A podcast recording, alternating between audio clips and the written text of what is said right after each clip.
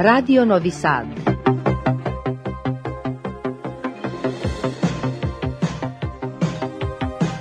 Programul în limba română continuă.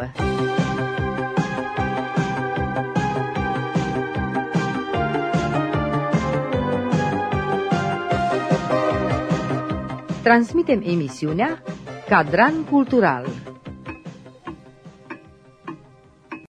Stimați ascultători, bună seara! Este joi, ora 19, ziua și ora emisiunii Cadran Cultural. Mă numesc Otilia Pescariu, iar în această seară invitatul meu ne va vorbi despre desăvârșire, responsabilitate, disciplină și, nu în ultimul rând, despre pasiunea pentru muzică. Mă bucur foarte mult că alături de mine și implicit dumneavoastră, stimați ascultători, în această seară să fie violonistul Roman Bugar, directorul Orchestrei Sinfonice Voivodinene cu sediul la Novi Sad și directorul Filarmonicii din Zrenjanin.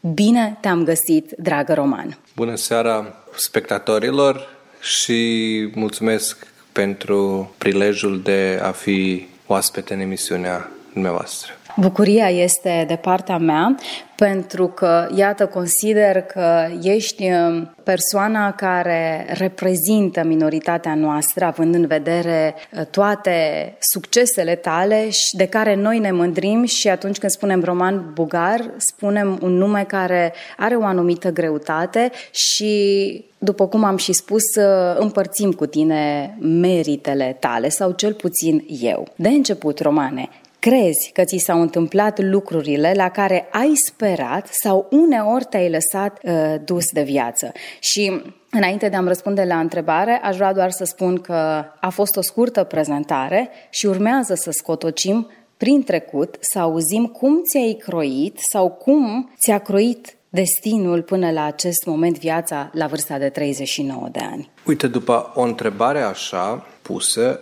o să spun ceva ce n-am spus până acum niciodată într-o emisiune și nici în public. Dar m-am așteptat la asta și dar am crezut și dar am sperat că o să se întâmple așa ceva. Din 2007 anul am fost invitat să cânt la Orchestra Sinfonică Voivodiniană, ca violonist. Am cântat vioara do. Am început de la ultimul pupitru la această orchestră și din prima dată când am stat pe scaunul acestei orchestre, îmi amintesc și programul care l-am cântat și dirijorul care a fost și directorul care m-a invitat, am văzut după 5 minute că eu într-o zi o să fiu directorul acest, acestei instituții. Și asta n-am spus-o până acum niciodată, dar uh, am cântat în acea orchestră până în 2015 când am și ajuns, când mi s-a oferit postul de director și eu tot timpul undeva în conștiință am știut și am așteptat că o să fiu pus și întrebat să fiu uh, la, la postul de director. Nu știu de ce, poate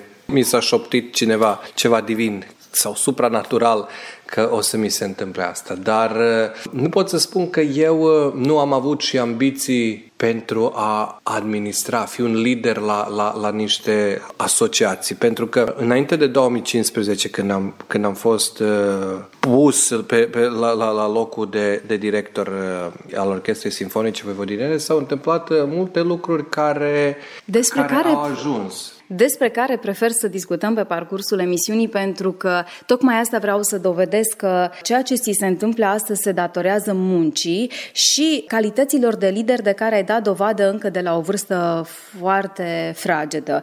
Reamintesc ascultătorilor noștri, Roman Bugar s-a născut la Ecica, unde a terminat uh, și primele opt clase la Școala Generală Dr. Alexander Sabovliev în limba română, apoi a înscris liceul de muzică Iosif Marinkovici din Zrenjanin și din câte știu, uh, când erai la școala generală, mergeai și la școala de muzică da. paralel. Iar uh, până nu ajungem la facultate, povestește-ne cum te ales instrumentul vioară, pentru că și aici mi se pare că, după cum ai spus, uh, o mână divină a încercat să-ți deschidă calea. Chiar așa e. La vârsta de 9 ani, taică mi mi-a cumpărat un saxofon și există și înregistrare de la Festivalul Copiilor de la Seleuș, pare mi se, unde am, a fost și la televiziune uh, de câteva ori înregistrarea aceea unde am cântat la saxofon cu, cu orchestra. Și m-a învățat domnul profesor Alexandru Bugaru, prietenul nostru și rudenie de origine din Ecica, care a venit la mine și m-a învățat primii pași, primii, primele melodii la saxofon paralel cu aia am învățat și la clarinet și la fluier, dar uh, am știut toți că dacă vrem să facem performanță, că trebuie să înscriem o școală și ca să primim educația necesară pentru a ne ocupa cu muzica la alt nivel decât ce s-a ocupat uh, lumea la țară, lumea la sate în vremea aceea. Și așa am înscris școala de muzică, am mers la, la examenul de admitere, unde am fost la instrumentele de suflat și mi s-a spus că am trecut și că o să, să fiu uh, primit la școala de muzică. A venit și septembrie și când am uitat pe listă, am căutat pe lista suflătorilor și eu nu am fost pe această listă trecut. Și taică mi-au sunat pe directorul și i s-a spus că, uite, da, băiatul e e primit, e primit, dar e primit la secția de vioară, acolo mai am avut nevoie de elevi și oricum e prea tânăr pentru instrumentele de suflat, să cânte anul ăsta la vioară și dacă nu îi place, la alt an o să-l scriem la saxofon. Și uitați că până în ziua de astăzi am rămas tot cu vioara și nu cred că am greșit. Adică nu au greșit nici ăștia care au ales în locul meu. Exact așa. Dar uite ce mai spus mai înainte, că deja la acea vârstă părinții tăi știau și te-au învățat și pe tine că pentru a face performanță este nevoie de școală, adică de educație profesională și mai mult de atât, poate că nu v-ați dat seama la acel moment, dar îmi dau seama că deja în familia ta se apreciau artiștii, pentru că, după cum știm astăzi, artiștii sunt cei care care au și o bază profesională, o bază educativă cu greutate.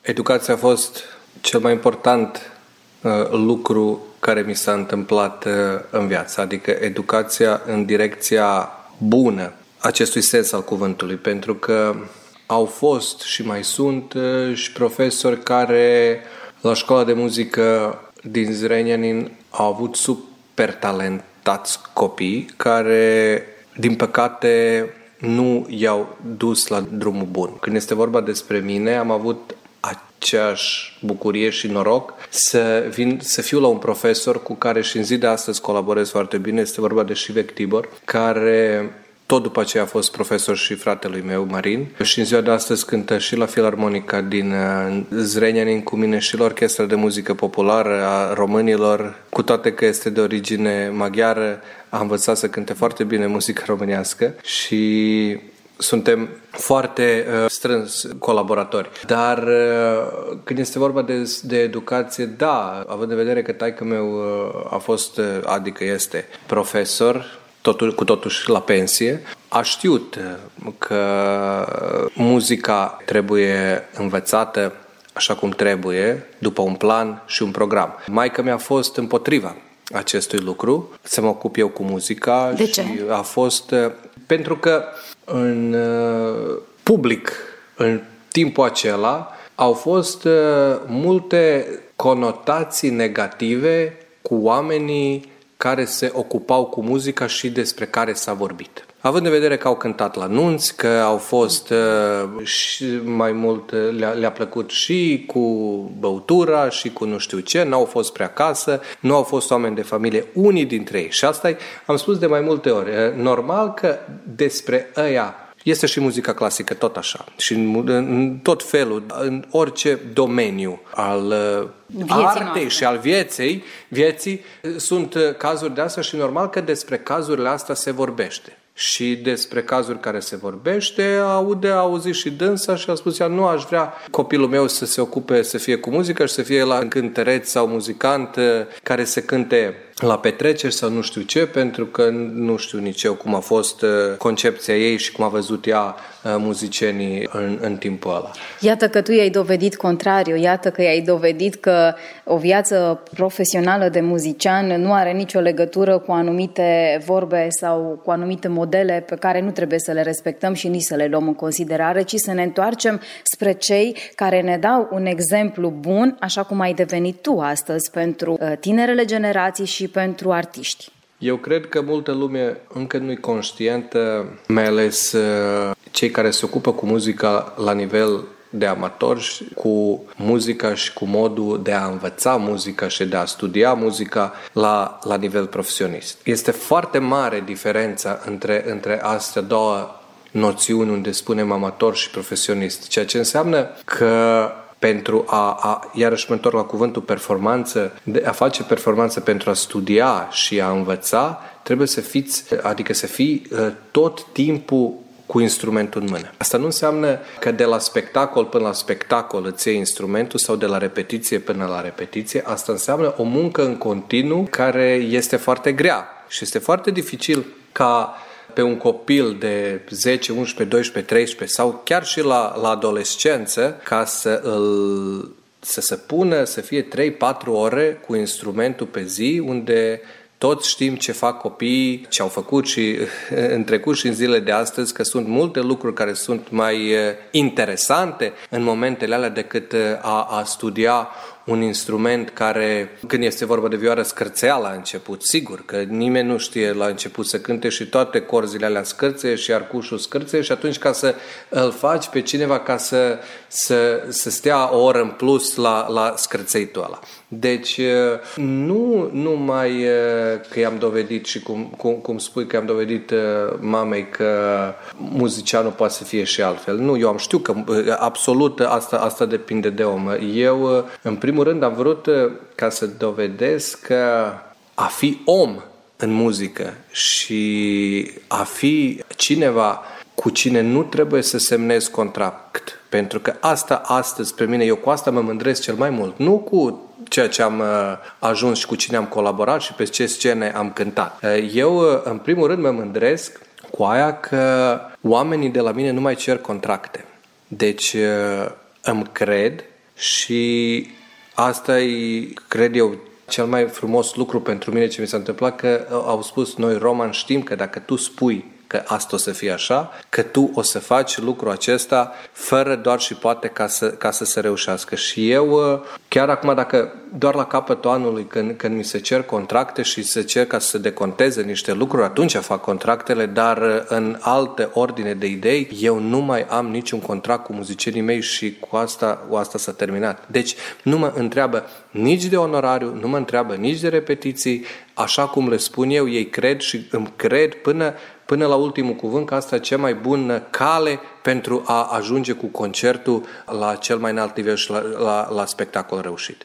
După absolvirea liceului, ai înscris facultatea de muzică la Academia de Arte din Novi Sad, iar studiile de specializare le-ai finalizat la Academia de Artă din Bania Luca, iar acum ești la studiile de doctorat la Academia de Artă din Novi Sad, iar pentru teza de doctorat ai ales lucrarea și titlul compozitorii români care au scris pentru instrumentele cu coarte. De ce ai ales chiar acest uh, subiect? În primul rând, uh, m-am gândit că ar fi bine ca să iau și diploma de doctorat, având în vedere că mi s-au uh, cu recunoscut doi ani de magistratură care am făcut în Bania Luca și că când s-au transformat punctele în pentru că eu am terminat uh, după sistemul vechi și acum cum s-au transformat în Bolonia, mi s-au uh, compensat acele puncte, m-am gândit că ar fi bine să iau și teză de doctorat. Din punctul de vedere de astăzi, uh, nu știu, pentru că în, în ultimii 5-6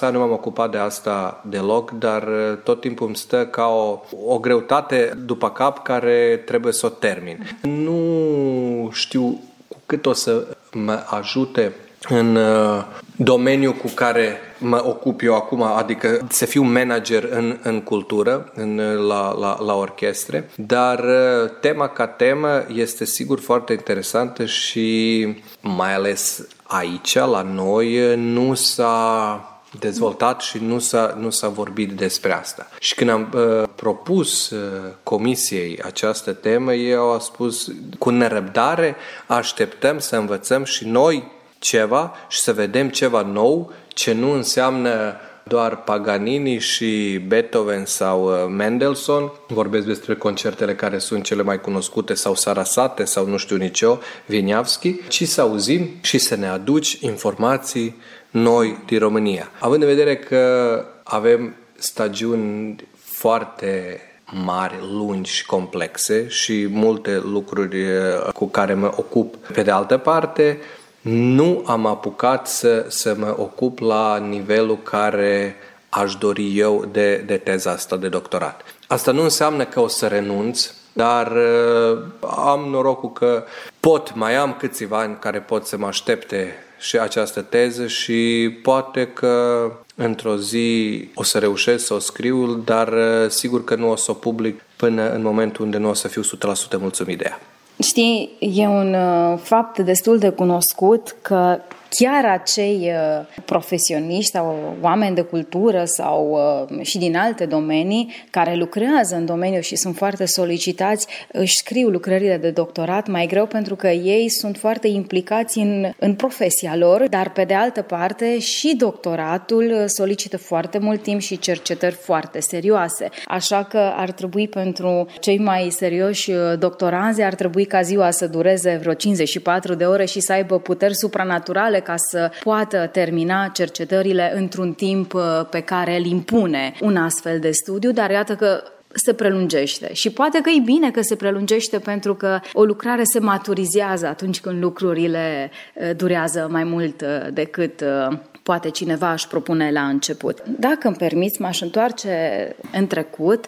Ce e foarte important este și faptul că ți-ai început cariera ca și profesor de muzică la Școala Generală din Ecica și apoi la Liceul de Muzică. Să nu uităm că totuși acești, acești pași pe care i-ai făcut tu parcă au mers unul după altul, parcă nu ai sărit nicio etapă, ce cred că dă o notă de, de seriozitate la faptul cum privești tu lucrurile. Cariera profesionistă, când este vorba, a început așa cum ai spus, dar uh, perioada de a fi lider a început și mai devreme. Atunci când ai devenit și dirijorul corului Așa. la biserica Așa. din Ecica Așa. și nu am uitat, dar acum te rog să-mi răspunzi la întrebarea ce a însemnat pentru tine acest început profesional cu catalogul într-o mână și în cealaltă vioara? În primul rând, eu nu am vrut să mă întorc la Ecica din Novi Sad, pentru că am vrut să, să cânt la operă, ceea ce mi s-a oferit post de muncă pe timp limitat. Iar la ECCA a fost pe timp nelimitat și m-am gândit uh, că e mai bine să am o siguranță pe lungă durată decât să stau la operă unde nu am știut dacă o să fiu primit pe timp uh, nelimitat. Acel contract a fost pe un an de zile care mi s-a oferit atunci și cred că e bine că am luat uh, această cale. De ce nu am vrut, în primul rând, să lucrez la școală? Eu am vrut să locuiesc și să fiu, să stau la ECCA. Asta mi-a fost uh, tot timpul în cap, dar uh, nu am vrut uh, să fiu la școală din cauza timpului unde am fost legat de orele alea. Eu am avut uh, foarte mult de cântat. Am cântat uh, la or- orchestră din Belgrad, Orchestra Macris. Am cântat uh, la orchestra din Osiek. Am cântat la orchestra din Muntenegru, din, din, din Podgorița. Am Cotorart. Cotorart. Am cântat la orchestra din Banja Luka Sinfonică. Deci asta sunt toate orchestrele, toate orchestre sinfonice. Am cântat paralel și la operă și la orchestra sinfonică din Voivodina. Și orele care le-am avut la școală, de multe ori m-au condiționat să refuz niște solicitări. Care erau importante pentru tine, în special atunci când uh, doreai să îți arăți uh, aptitudinile și capacitatea, talentul și creativitatea. Eu am fost în cea mai bună formă muzicală atunci, în anul 2008, și am cântat cel mai bine la vioară în acea perioadă și în orice orchestră în care am fost uh, invitat pentru a colabora odată, am fost invitat să vin și la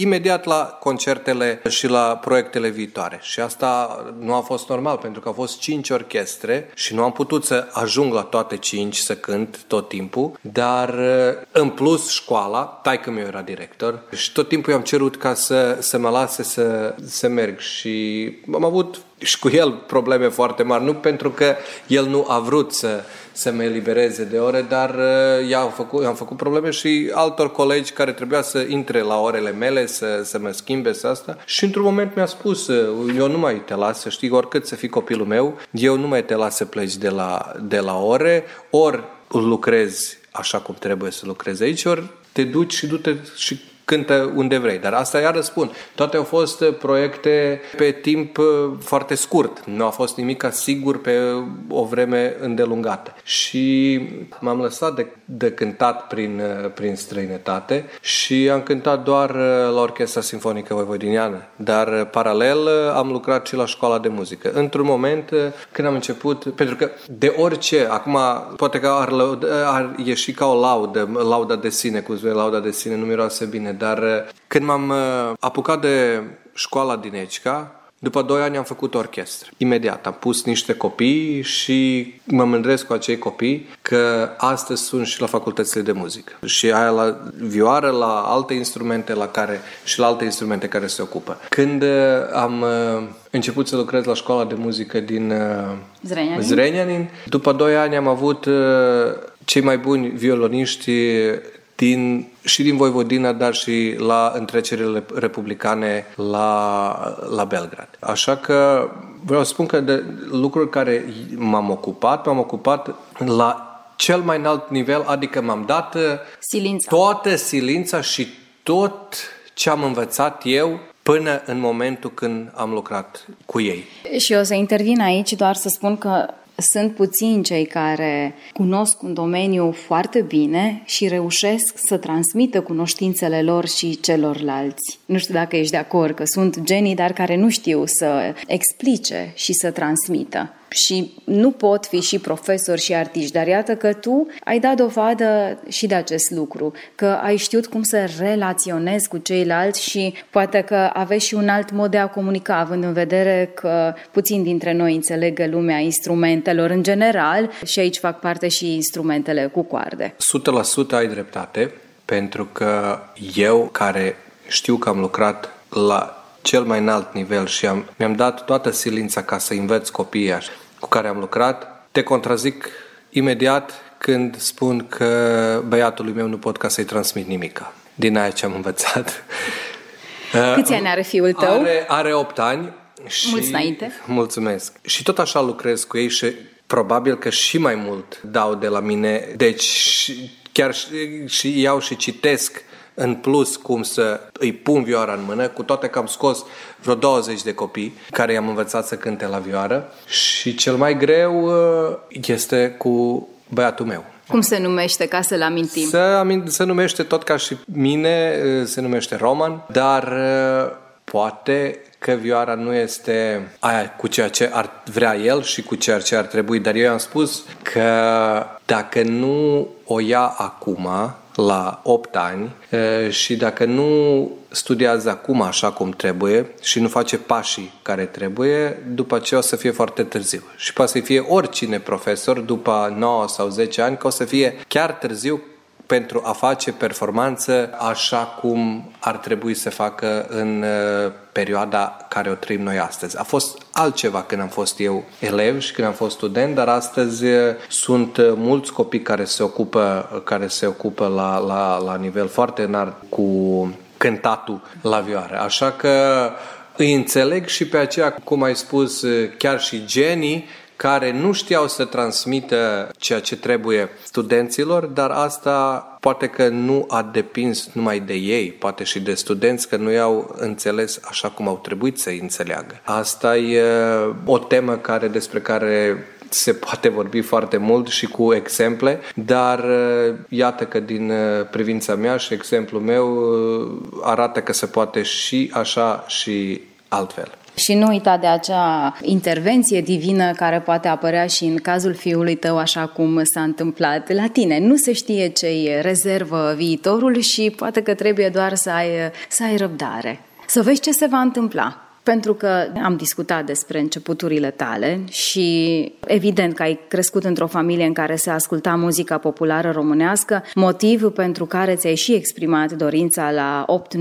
ani pentru un instrument la care ai început să cânti muzica românească sau mai multe instrumente, cum ai spus acum. Ce înseamnă pentru tine muzica populară românească, pentru că trebuie să recunosc, iată și aici avem un roman care se împarte în mai multe domenii când vine vorba de muzică, între muzica populară și muzica clasică. Îl avem pe roman care este violonist și dirijor. Deci, uh, întotdeauna te ramifici uh, în mai multe, în mai multe domenii ale muzicii și mă întreb, de fapt, câți romani uh, cresc, cresc la sufletul tău, pentru că, pe de o parte, atunci când devii dirijor, cred că trebuie să renunți puțin la instrument.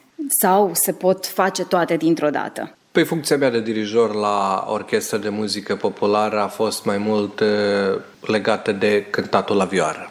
Așa că eu nu dirigez pur și simplu cum se dirigează muzica clasică, ci stau cu vioara în mână și mai mult uh, cânt la vioară decât ce fac cu mâinile, cu ce face un dirijor. Dar uh, când este vorba despre muzica populară, muzica populară și muzica clasică, cum am și spus, eu uh, muzica populară o port în suflet, ea m-a determinat să mă ocup cu fenomenul, ca când vorbim despre fenomenul muzicii, ea a fost și este tot timpul aproape de mine. Deci uh, eu fac naveta în fiecare zi aici ca Novi Sad și se întâmplă foarte rar când în mașina mea sună acorduri de alt gen de muzică, dar nu muzică populară românească. Și dacă ascult muzica clasică, pentru că am realizat peste 180 de concerte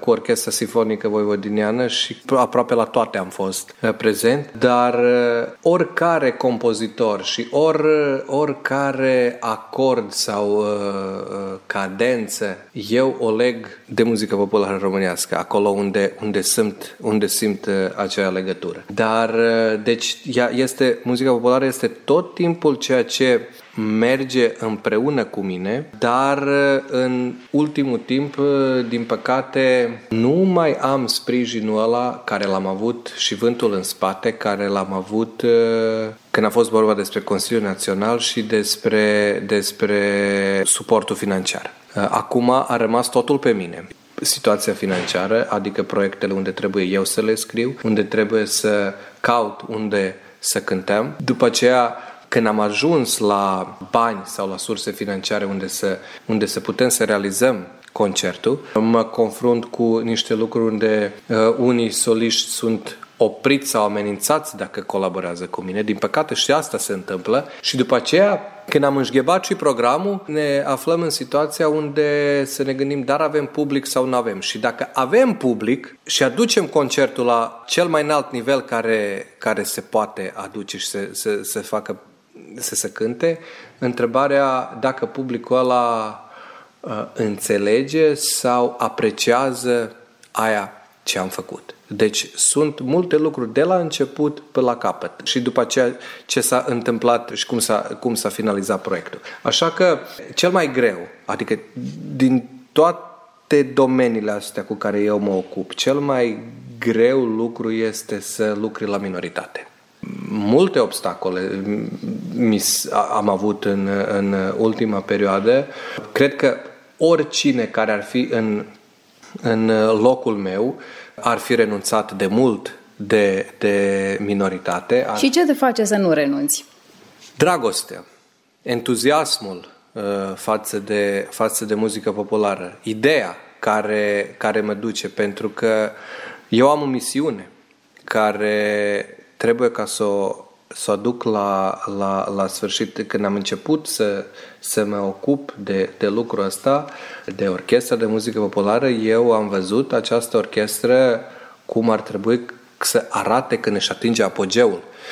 Dar uh, sunt multe lucruri. Noi am dat, uh, am dat trei, patru uh, scări în jos de la ceea ce am fost, dar o să fie foarte mult lucru să aduc de toate lucrurile la, la aia la ce aș vrea eu și cum aș vedea eu uh, situația și cultura și arta în minoritatea noastră în uh, viitorii 10 ani. Pentru că noi suntem foarte puțini și din an în an suntem tot mai puțini. Cultura la sate nu mai este aia care a fost acum 20 de ani. Dacă ne uităm uh, când este vorba despre coruri, noi nu mai avem coruri cum le-am avut acum 20 sau 30 de ani, care aproape fiecare localitate avea un cor, avea o formație de dansuri, avea o orchestră cât de mică. Cu, cu mulți membri. Cu mulți membri. Uh, asta, asta nu mai este în momentul de față. Anul trecut am avut uh, pierderea aceea când nu mai am organizat Festivalul Copiilor Copiii sunt viitorul. Și noi, din păcate, cea mai importantă manifestare culturală când este vorba despre muzică, am dat cu piciorul ea.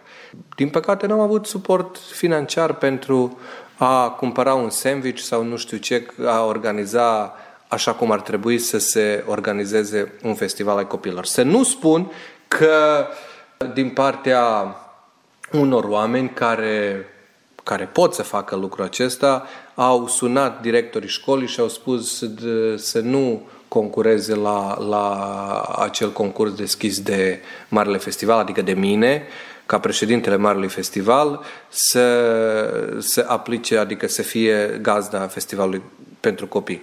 Nu știu din, din ce. Nu, nu, nu au pierdut Roman. Roman nu a pierdut uh, nimic pentru că eu mă ocup uh, de lucruri care uh, unde sunt apreciat, dar a pierdut minoritatea și au pierdut copiii noștri, pentru că un an de zile să nu cânți sau să nu dansezi sau nu, de ce se face, chiar, chiar e o pierdere și anul acesta, nu știu, noi o să concurăm și anul acesta, nu știu dacă o să avem vânt în spate să organizăm, chiar nici nu trebuie să-l organizez eu sau Marele Festival sau nu știu care organizație, poate să organizeze oricine din minoritate, dar ca să adune copii și ca să îi instruieze așa să cânte cum ar trebui sau să danseze și să fie la un nivel cât mai, cât mai înalt. Știm că tot mai puțini copii sunt în școlile noastre, dar Asta nu înseamnă că profesorii trebuie să-și piardă entuziasmul. Cu un an plus, mai ales dacă sunt puțini, trebuie aduși. Noi am avut,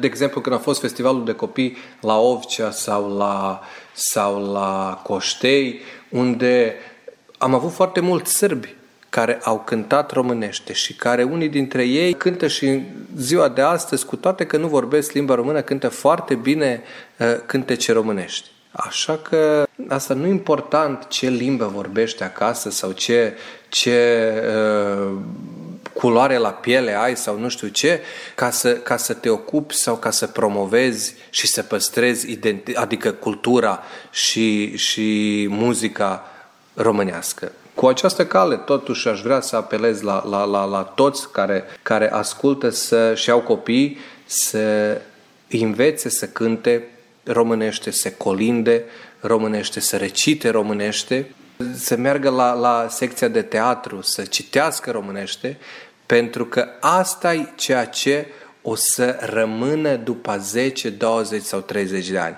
Toate astea și noi o să trecem, dar informațiile care le primesc uh, din perioada copilăriei o să le rămână pentru toată viața. De final, ce te motivează să mergi mai departe și să-ți păstrezi echilibrul profesional și mental, ambele necesare pentru a putea face provocărilor care apar și aici mă refer la director al uh, Filarmonicii din Zrenjanin, uh, director al Orchestrei Sinfonice din Novi Sad și iată alte pasiuni ale tale care sunt înrădăcinate prin uh, educația pe care ai primit-o acasă și care sunt înrădăcinate prin identitatea ta. Concurența mă motivează știind și informându-mă la orchestrele din Europa sau din lume și condițiile în care ei creează e ceea ce mă determină pe mine să muncesc și mai mult aici. Ca să-i conving pe cei de la putere care se întreabă despre niște bugete, care trebuie să aibă afinitatea aia pentru a sprijini niște lucruri, pentru a le deschide ochii despre potențialul și posibilitatea care are o orchestră. Asta e ceea ce mă motivează și tot timpul mă împinge înainte ca să aduc și eu orchestra mea la nivelul european. Dar nu când vorbim despre nivelul european de a interpreta, ci despre condițiile de muncă care sunt în, în străinătate ca să fie, să fie și la noi. Aici mă gândesc la salarii, mă gândesc la instrumente, mă gândesc la nototecă, mă gândesc la sală, la acustică, la pupitre, la cabine de, de îmbrăcat, dezbrăcat și nu știu ce, garderobă, la asta, astea sunt toate care, care sunt legate de o orchestră, adică de o instituție. Sunt uh, multe lucruri care trebuie să mai să le aducem uh, ca să fim uh, la, la nivel european, să nu spun la nivel mondial, dar uh, în ultimii 3-4 ani chiar am făcut uh, niște concerte la cel mai înalt nivel, cu cei mai buni soliști uh, din lume și cu cei mai buni dirijori din lume, ceea ce înseamnă că avem uh, viitor. Eu nu pot să spun că la noi uh, nu merge situația, adică nu merge progresul așa cum ar trebui, dar am început de la nimica, pentru că Orchestra Sinfonică chiar nici nu a fost instituție în 2011. Pe parcursul emisiunii viitoare, cu siguranță vom, vom încerca să, să plecăm de la zero când e vorba despre, despre filarmonica din Zrenani și despre activitatea ta profesională și cum ți s-au deschis ușile, pentru că mulți cred că ți le-au deschis, alții, iar eu cred că ți le-ai deschis singur și asta vorbește foarte mult uh, despre tine. Important este că, iată, ai amintit și concurența, deci ești un uh, tip căruia îi place concurența, dar în modul pozitiv, pentru că vrei să iei model pe cei mai buni. Concurența datorează informațiilor. Dacă eu aș sta tot în Novi Sad sau la Zrenjanin și nu aș vedea și nu aș fi conștient de ceea ce se întâmplă jur împrejur, eh, sigur că aș fi mulțumit cu ceea ce suntem și aș fi spus că e bine și că eh, e super ceea ce facem. Asta e, asta e, cred eu, și la acei oameni care nu, nu ne dau suport când este vorba despre minoritate. Cred că este chiar o lipsă de informații, uh, o, o, o lipsă de educație muzicală, culturală sau uh, nu știu nici eu ce, unde, unde nu, nu, nu pot să, să aleagă ceea ce, adică să aprecieze valoarea și calitatea de aceea ce nu-i calitate. Când este vorba de muzică populară, tot așa concurența când este vorba de orchestrele din România, orchestrele din Moldova. Noi știm, acolo este o, o facultate de muzică, o școală la, la, la Chișinău, la, la Moldova, unde se studiază, așa cum am spus eu, că, că se face orchestră simfonică, așa îi fac o orchestră de muzică populară și nu se știe care mai bine decât care cântă. La noi, aici, din păcate suntem tot mai puțini și tot mai puțini în uh, lume uh, sau copii cântă muzica populară românească, să nu spun că tot mai puțin vorbesc limba română, dar sunt, dar sunt români și atunci este foarte greu de ținut pasul. Dar uh, totuși misiunea aia care m-am luat-o, eu pot să promit că până la sfârșit, acum cât pot să am uh, sănătate și cât o să mă ajute Bunul Dumnezeu, atât timp o să țin la asta ca să le, ca să le aduc la a ceea ce vreau eu. Roman, îți mulțumesc foarte mult pentru acest interviu și mă bucur că și în următoarea emisiune te voi uh, avea alături. Stimați ascultători, aici închei prima parte a interviului cu violonistul Roman Bugar, directorul Orchestrei Simfonice Voivodinene cu sediul la Novi Sad și directorul Filarmonicii din Novi Sad. Vă invit să ascultați uh, și cealaltă parte a interviului joia viitoare. Până atunci, vă las în compania postului de radio Novi Sad. Cu bine!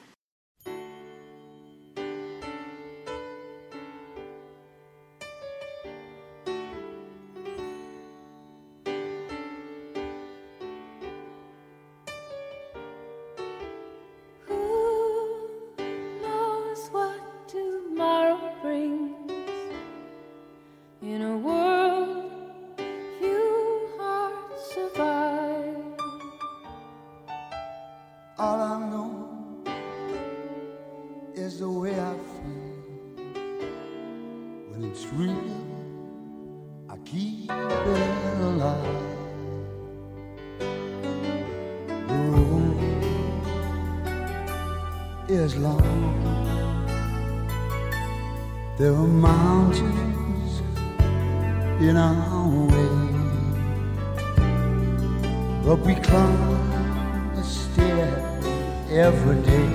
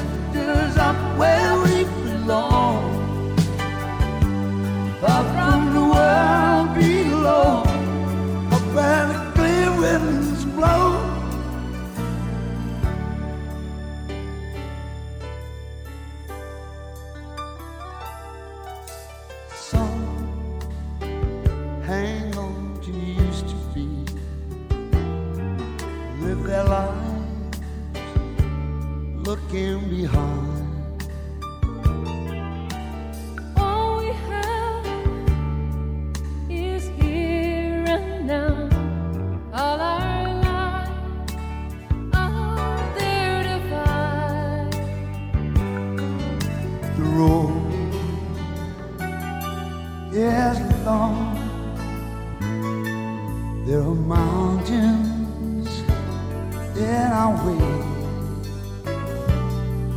but we climb a step every day. Lovely.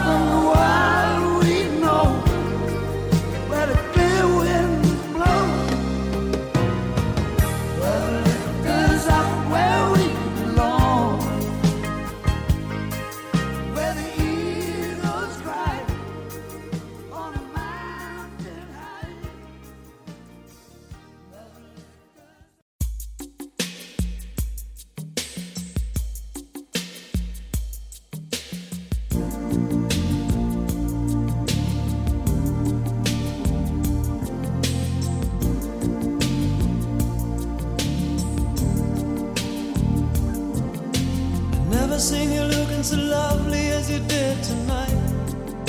I've never seen you shine so bright.